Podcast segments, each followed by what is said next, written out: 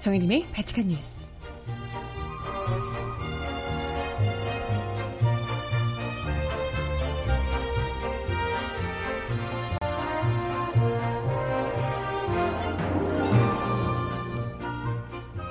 여러분 안녕하세요. 바칙한 뉴스 정혜림입니다.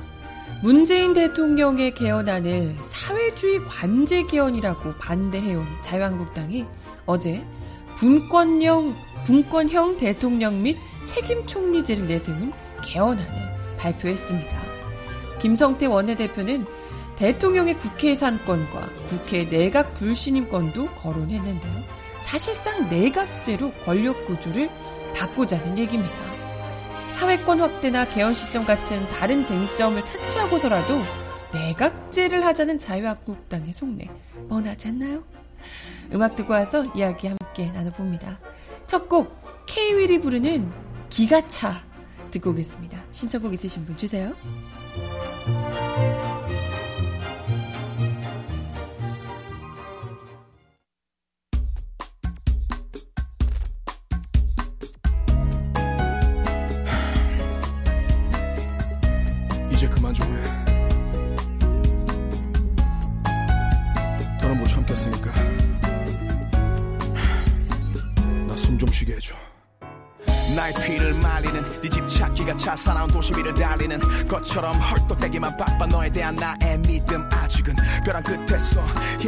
잡고 버티고 있지.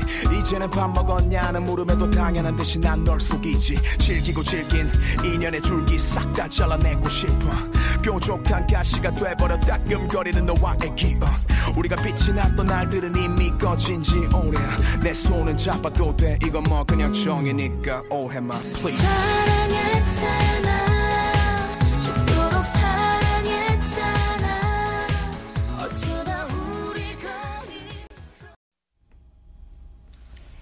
네, 첫 곡으로 K-윌과 시스타 슈프림 팀이 같이 부른 기가차라는 노래였고요.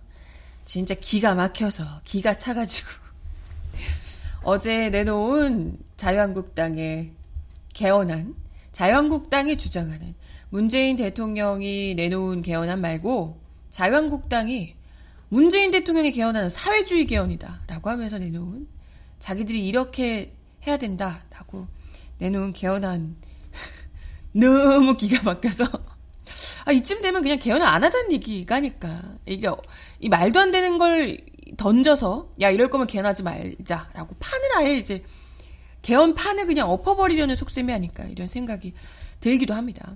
거의 뭐 대부분이, 우리 정치부 기자의 얘기로는, 그냥 문재인 개헌안을 정반대다라고 생각하면, 문재인 개헌안을 이렇게 딱 뒤집어 놓은 거, 그러니까 뭐 완전 반대다 이런 얘기까지 하던데.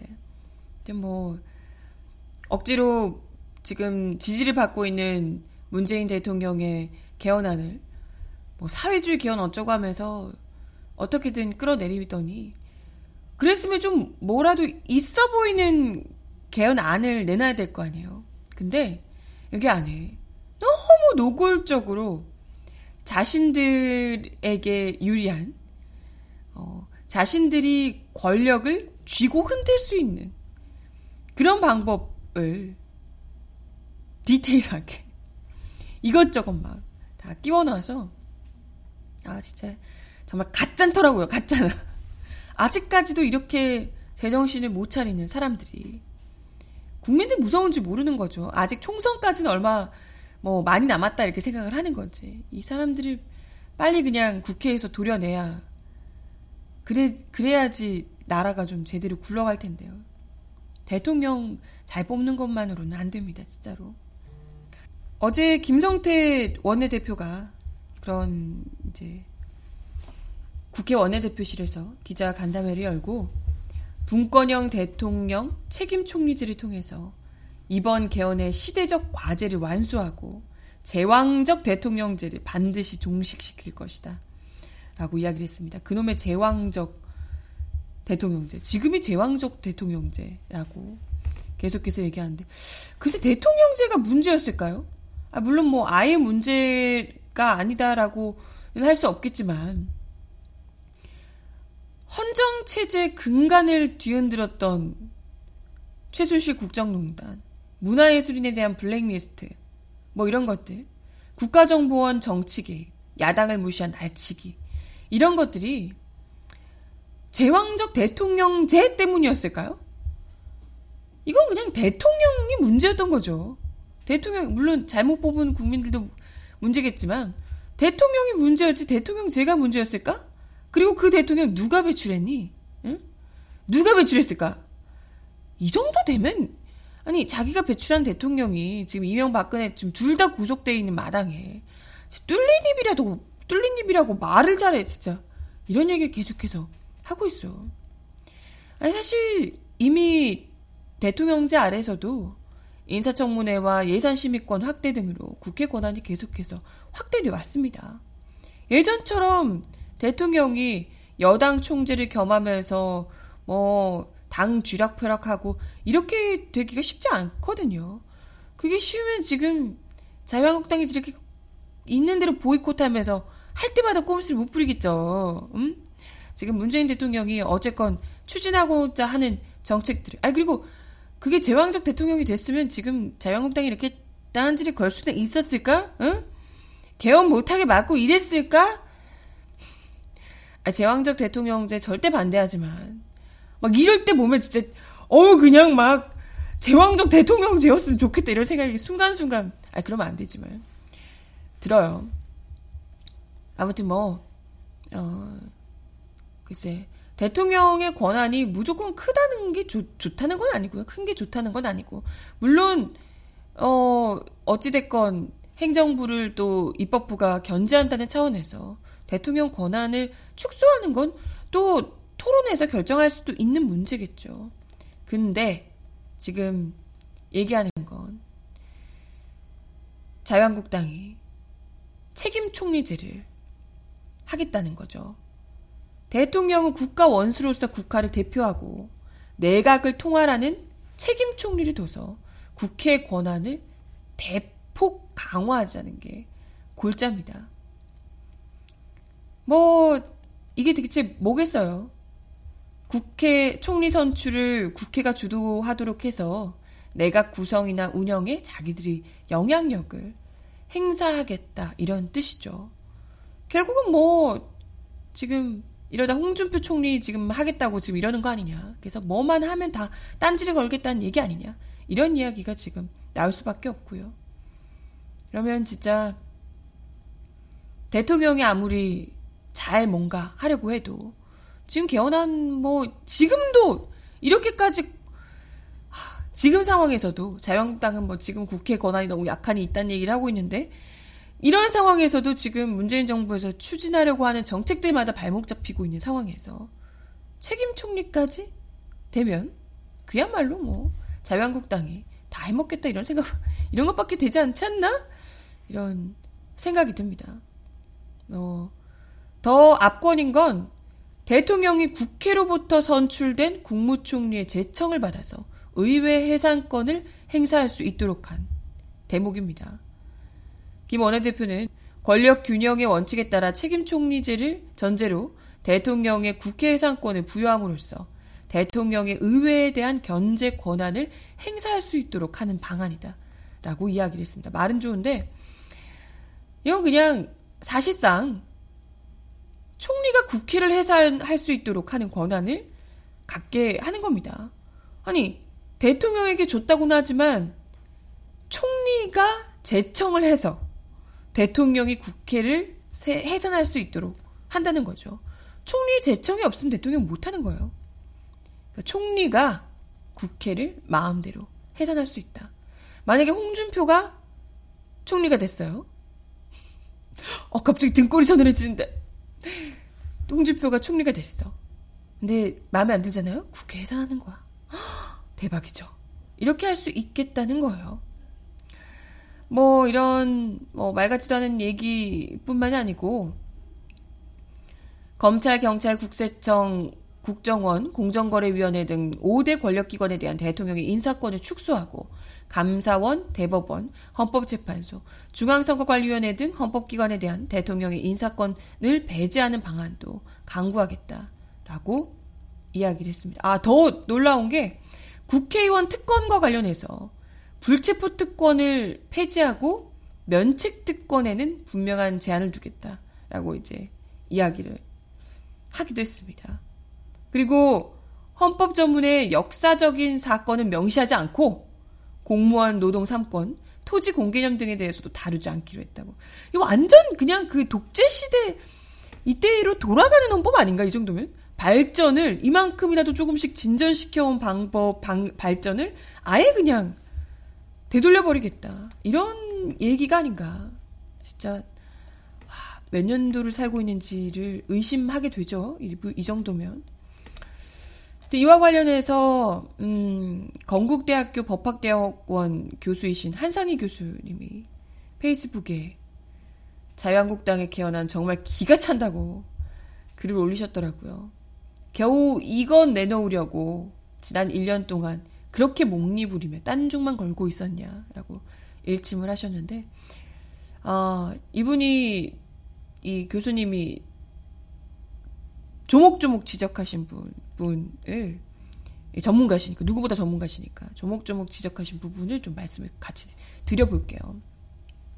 너무나 엉터리라는 거죠. 너무 얼마나 엉터리냐면 대통령은 외치, 그러니까 외교, 국방, 통일, 그리고 총리는 내치, 나머지 행정을 담당한다고 얘기해놓고 검찰총장, 경찰청장, 공정거래위원장, 국세청장, 국정원장은 국회 동의를 얻어서 대통령이 임명하게 한단다.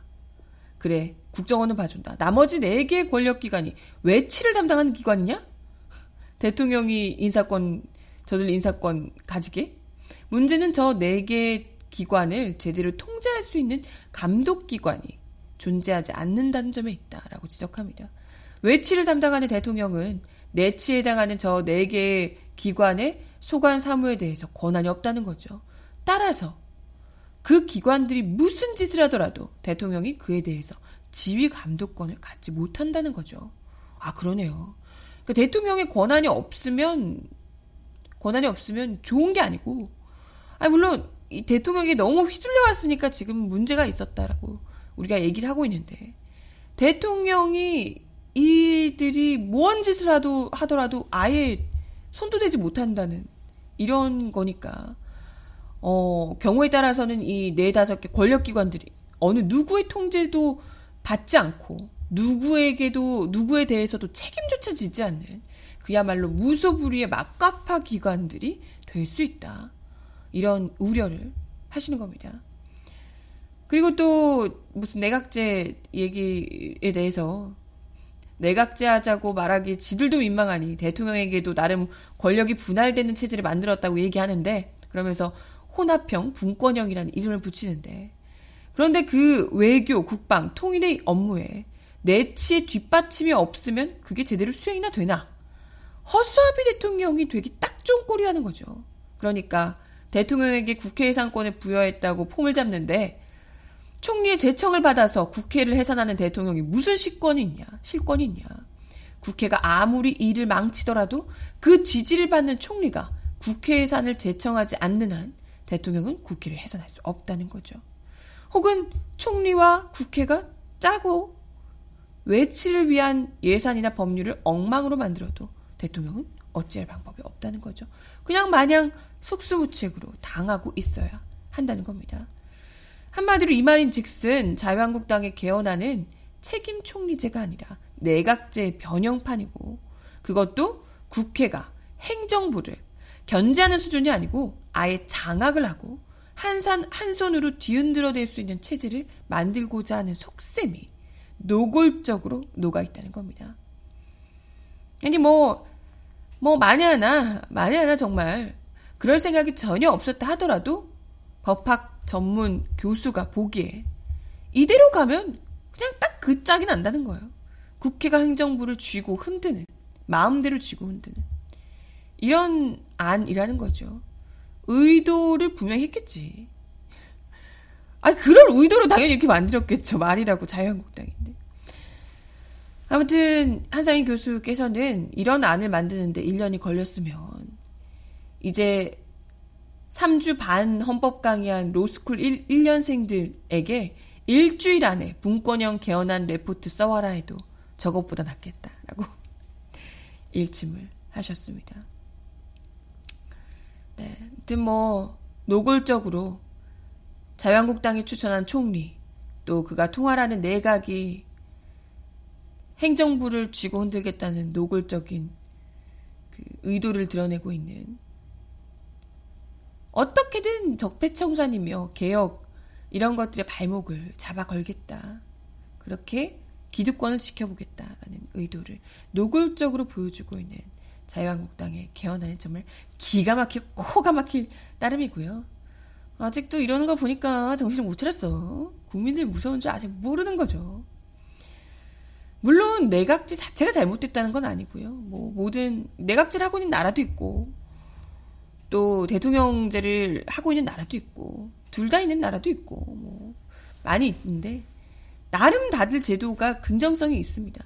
근데 중요한 건 이 내각 제도 똑같이 그냥 어떤 학자가 뭐 주장 어떤 정말 선의로 이렇게 하자라는 얘기가 있을 수 있겠지만 어떤 의도로 누가 주장하느냐에 따라 더러 전혀 다른 결과를 낼 수 있다는 거죠.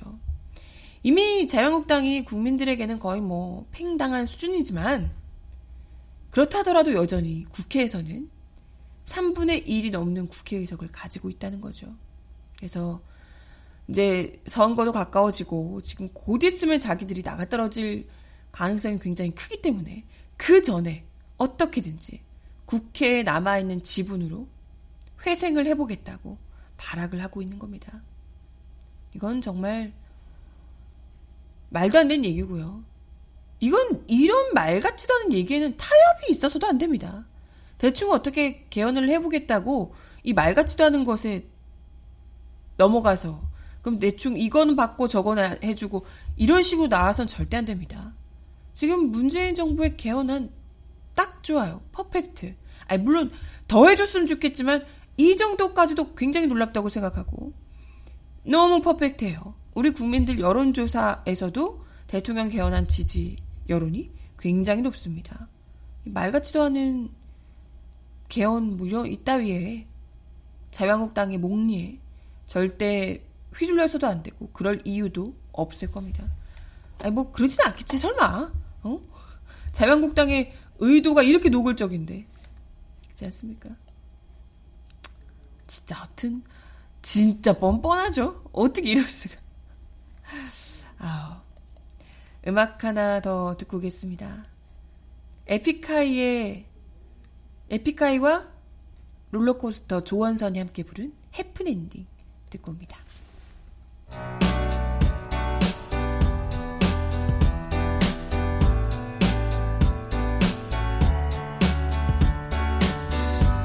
Goes out to all the heartbroken. Nah, never mind.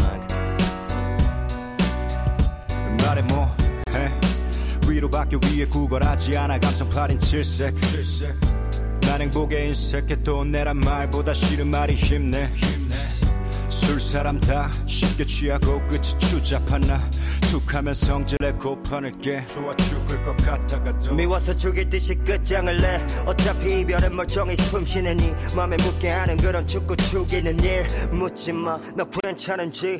내가 바라는 건 나를 닮은 무심함 온 세상이 떠는 가짜는 청승. 사랑 따위 거룩해봤자 그저 본능 웃겨. 인간과 짐승을 나누는 게 인간의 짐승 만드는 게. 이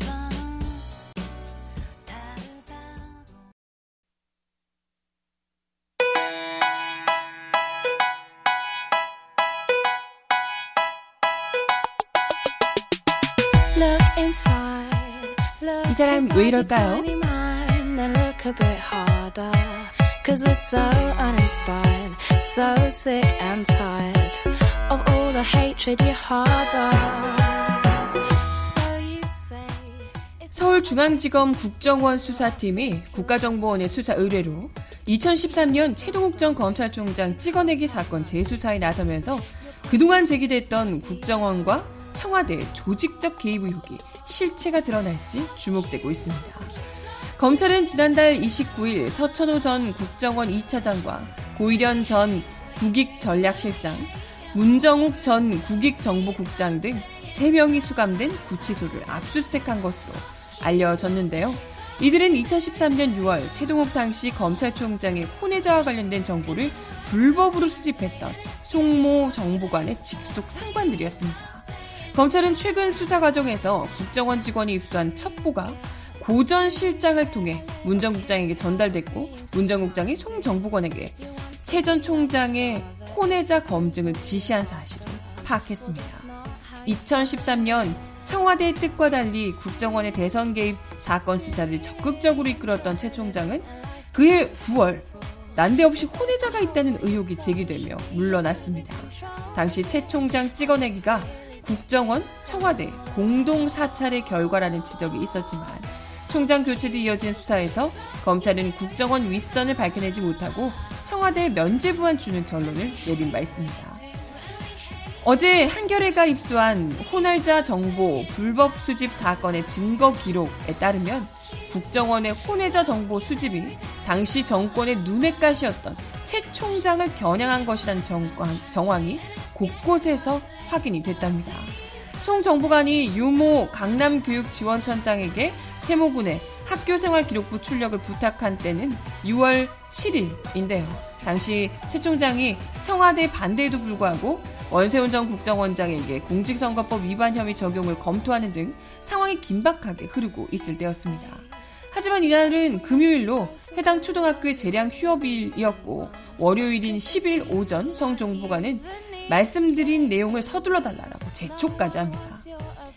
하루, 하루 1시가 바빴겠죠. 최군의 담임은 화요일인 11일 아침 8시 31분 최군의 학교 생활 기록부를 열람했습니다. 검찰은 송 정부관이 학교에서 받은 최근의 주민등록번호로 그날 오후 서초구청에 최근의 가족관계 등록부 조회를 부탁했다고 보고 있습니다. 그가 구청에 조회를 신 요청한 6월 11일은 검찰이 원전 원장을 공직선거법 위반 혐의로 기소하겠다고 밝혔던 날입니다. 국정원과 박근혜 정부의 영린을 건드린 날, 최군의 개인정보가 학교와 구청을 통해 차례로 유출이 됐더라는 겁니다. 참, 진짜. 아이고, 아주. 유국장은 이후 2013년 12월 검찰 조사에서 출석 요구를 받았다고 송 씨에게 얘기하자 검찰에서 나와 통한 자기와 통화한 사실을 얘기하면 우리 회사가 엄청난 어려움을 겪는다. 사건이 마무리돼 가고 있는데 이 상황에서 국정, 국정원 이야기가 나오면 처음부터 헝클어지고 국가적으로도 교육장님도 힘들어진다라고 얘기했다고 진술을 했습니다. 야, 근데 이 진짜 뭐랄까요? 이 처리 속도가요. 업무 처리 속도 굉장히 신속하고 막 닥달하고 난리잖아요. 아니 정말 중요한 사람 구하고 이런 일에나 세월을 구하고 빠지고 이런 일에나 이렇게 적극적으로 신속하게 나섰으면 오죽 좋았을까 생각이 들고 아무튼 최 전 총장의 혼외자 의혹은 그해 6월 아니 9월 6일 조선일보가 보도하면서 처음 대중에게 알려졌습니다. 보도 직후 이번엔 청와대가 검찰총장의 경지를 위해서 적극적으로 움직였습니다. 보도 다음 날에 민정수석실 직원이 최군의 가족관계 등록부 출력을 위해 서초구청에 제출했던 업무협조 요청서에는 이미 최군의 최군 그리고 최군의 어머니 주민등록번호 등록 기준지 등 필요한 개인 정보가 모두 포함되어 있었다고 합니다. 국정원이 이미 불법 수집한 최군의 정보를 청와대가 건네받았다는 점을 짐작케 하는 대목이죠. 아니, 사실 이때 수사를 열심히 하고 있는 상황이었고, 그게 놀라운 일이긴 했습니다만은. 아니, 뭐, 비난 받을 수 있죠. 이게 지금 어쨌건 그 혼외자가 있다는 것이 두 집 살림도 아니고 어쨌건 바람을 폈던 거고 이게 도덕적으로 비난을 받을 일이죠. 근데 그거랑 수사랑 뭔 상관인데 검찰총장이 그거랑 수사하는 거랑 뭔 상관이라고. 검찰 이 총장의 자리를 물러나야 하는가. 이거 좀 그때도 말들이 많았거든요. 아무튼 뭐 보도 이틀 뒤에는 청와대가 아멘 감찰을 이유로 일요일 새벽부터 해당 학교장을 체근해서 체군의 혈액형까지 요구했다고 합니다. 체군이 다녔던 학교 남모 교장은 2013년 12월 검찰 조사에서 보도 이후 청와대 민정수석실에서 나왔다는 분이 암행 감찰 차원에서 필요하고 아무런 문제가 없으니 혈액형을 알려달라라고 했고 보건교사에게 알아보라고 한 뒤 알려줬다. 아, 정부에서 나왔다는 사람이 누구의 혈액형 알려주세요 이러면 약간 뭐지 하면서도 왠지 좀 알려줘야 될 것 같고 이런 생각이 있었나 보죠. 참. 이날 민정수석실 공직기강팀 관계자가 대검찰청에 전화를 걸어서 최 총장 혈액형이 X고 혼외자 어머니 임모 씨 혈액형이 뭐고 또 혼외자가 모 형인 사실을 확인했다. 혈액형은 유력한 증거니까 최 총장이 스스로 물러나는 것이 바람직하다. 이런 뜻을 전했다고. 네, 아주 디테일하게. 근데 딱 생각해보면, 어, 만약에 뭔가 털어서 더 더러운 뭔가 있었으면 그걸 터트렸을 텐데, 하다 하다 여기까지 간다 싶기도 하고. 아무튼 당시 민정수석실이 일반인의 혈액형을 확인한 사실이 알려져서 개인정보 불법 취득 논란이 거셌는데 관련자들은 아무런 처분도 역시 받지 않았고요. 당연히 그랬겠죠. 민정수석실 특별감찰반 소속의 김모 경정이 2013년 당시 반포지구대 또 통일지구대 등에서 어머니 임 씨의 각종 개인정보를 열람한 사실도 드러났지만 그저 서면 조사만 받았다고 하네요. 그랬겠죠.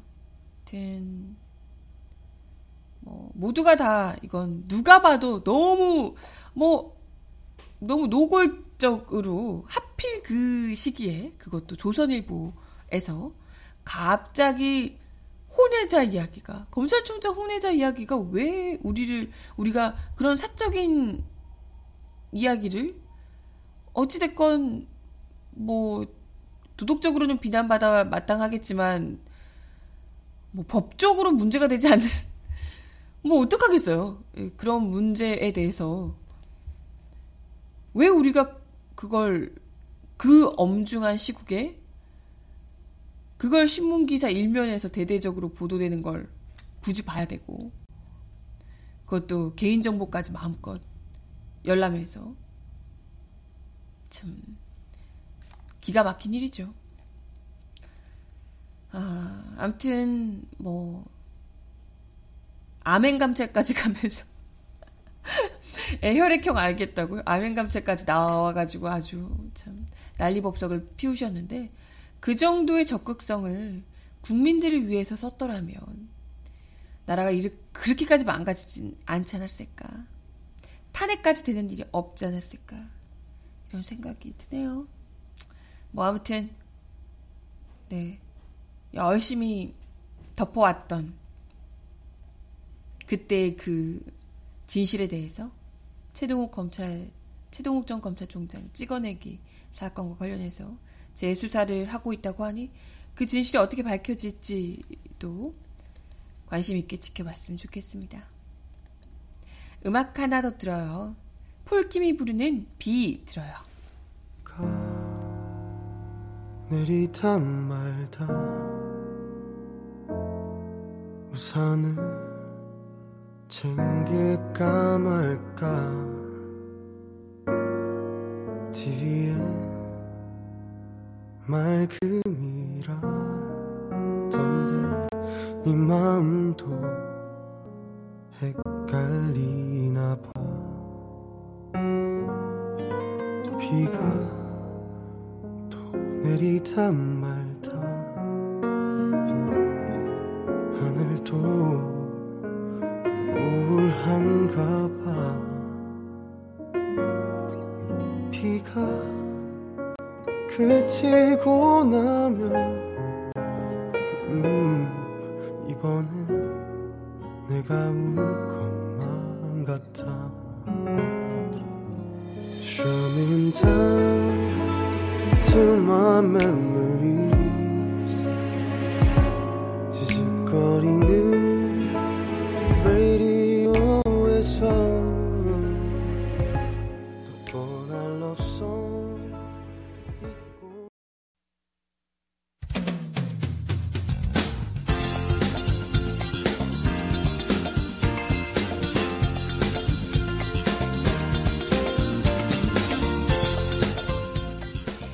바칙한 브리핑.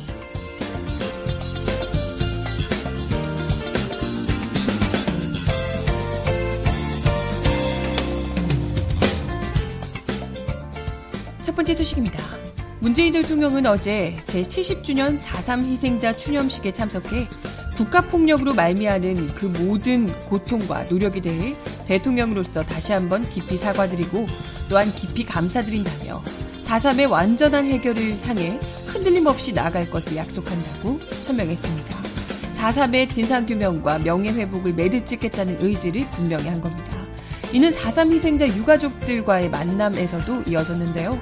유가족과 오찬을 함께한 문 대통령은 앞으로는 이제 누구도 4.3을 부정하거나 폄훼하거나 또는 모욕하는 일이 없도록 4.3의 진실이 똑바로 서는 계기가 되길 바란다며 나가서는 4.3의 완전한 해결, 완전한 해결을 위해서 우리가 똑바로 가지 못 했지만, 못했지만 그래도 한 걸음 한 걸음 다하고 있다는 희망을 유족들과 희생자들이 가질 수 있는 계기가 됐으면 좋겠다고 말했습니다. 문 대통령은 또 만약에 우리 정부가 다 해내지 못한다면 또 다음 정부가 이어갈 것이라며 4.3의 진실은 온 세상에 드러나고 또 4.3의 완전한 해결 우리 제주도민들께서 이제 그만 됐다고 할 때까지 나갈 것이다 라고 다짐했습니다. 이에 참석자들은 박수를 치며 고맙수다 라고 화답을 했습니다. 한편 문 대통령은 이날 역대 대통령 중 처음으로 행방불명인 표석 및 위패 봉안실을 방문하기도 했습니다.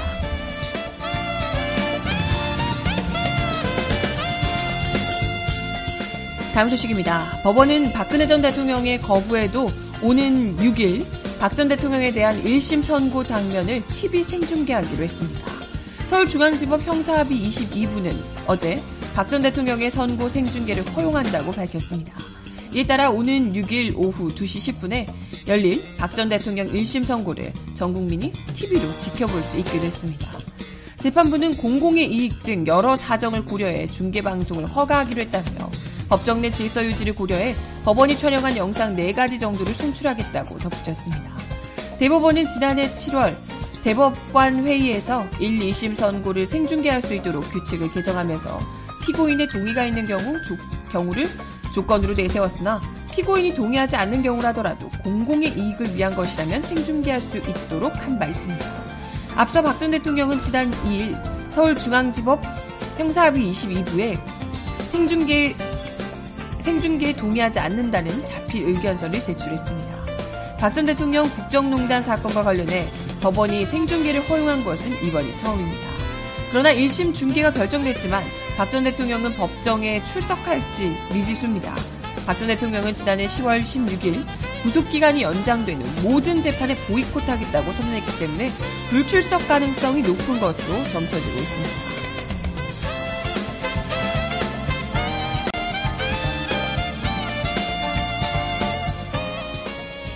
마지막 소식입니다. 이명박 전 대통령의 아들 이시영 씨가 자동차 부품업체 다스를 통해 편법 지원을 받은 의혹과 관련해 검찰에 소환됐습니다.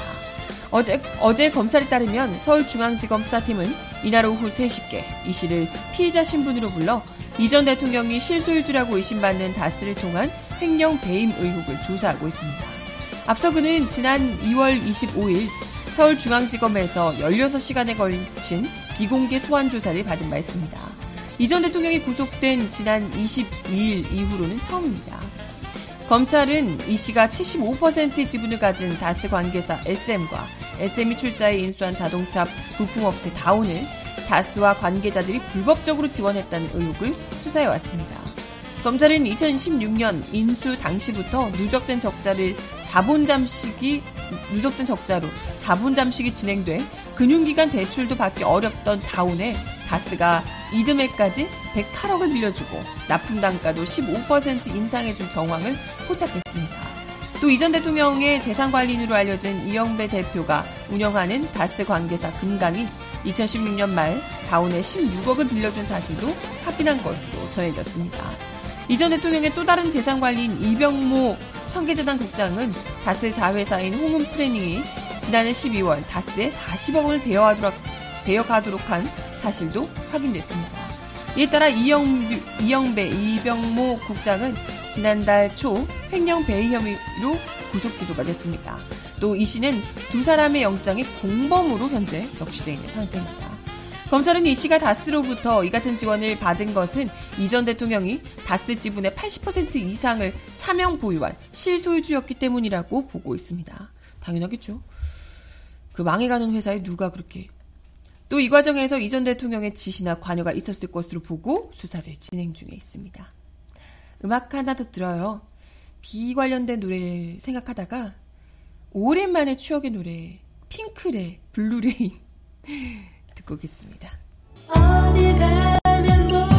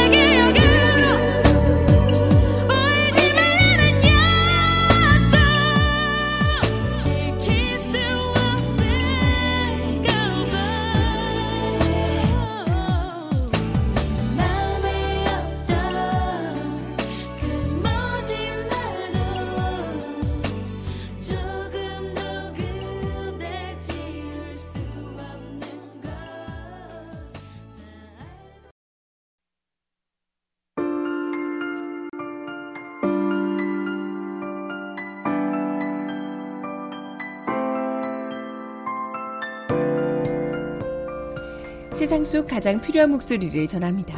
여기 곧 우리가 있어요.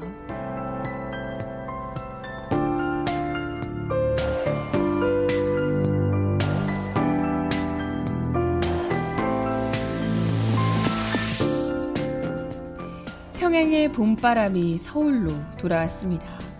오늘 새벽, 오늘 이른 새벽 인천국제공항을 통해 평양 공연, 공연을 마친 예술단이 한국으로 복귀했습니다. 어제 낮 2시간여의 공연을 마치고 만찬 후 평양을 출발해 새벽 4시가 다 되어서 도착을 했다는군요. 다소 피곤한 모습이었지만 대부분 밝은 얼굴이었다고요. 예술단이 돌아오기 전 공항 전방, 전광판 출발지에 평양이라고 적힌 이스타항공 2816번이 나타났습니다. 이를 목격한 이들은 신기하다는 듯 쳐다보고 사진을 찍기도 했다고요. 100여 명이 넘는 취재진과 팬들이 몰려 장사진을 그 새벽에도 이뤘습니다. 조용필 팬클럽 연합 명의에 모두 수고하셨습니다. 라는 현수막을 든 이들 또 공연한 아티스트의 팬들은 예술단을 기다리며 밤을 꼬박 지새웠습니다. 4, 어, 4시 40분 경에 입국 게이트에 나타난 예술단은 늦은 시간이지만 포토타임을 가졌는데요. 아, 그 와중에도 레드벨벳 너무 예쁘더라고요. 사진 촬영 후 윤상 감독은 저희를 응원해주시고 성원해주셔서 공연 잘 마쳤습니다. 다들 현실적이라 믿어지지 않을 만큼 감동했다. 인천에 도착해서야 내가 어떤 공연을 하고 왔는지 다들 실감하셨을 것이다. 라고 얘기를 했습니다.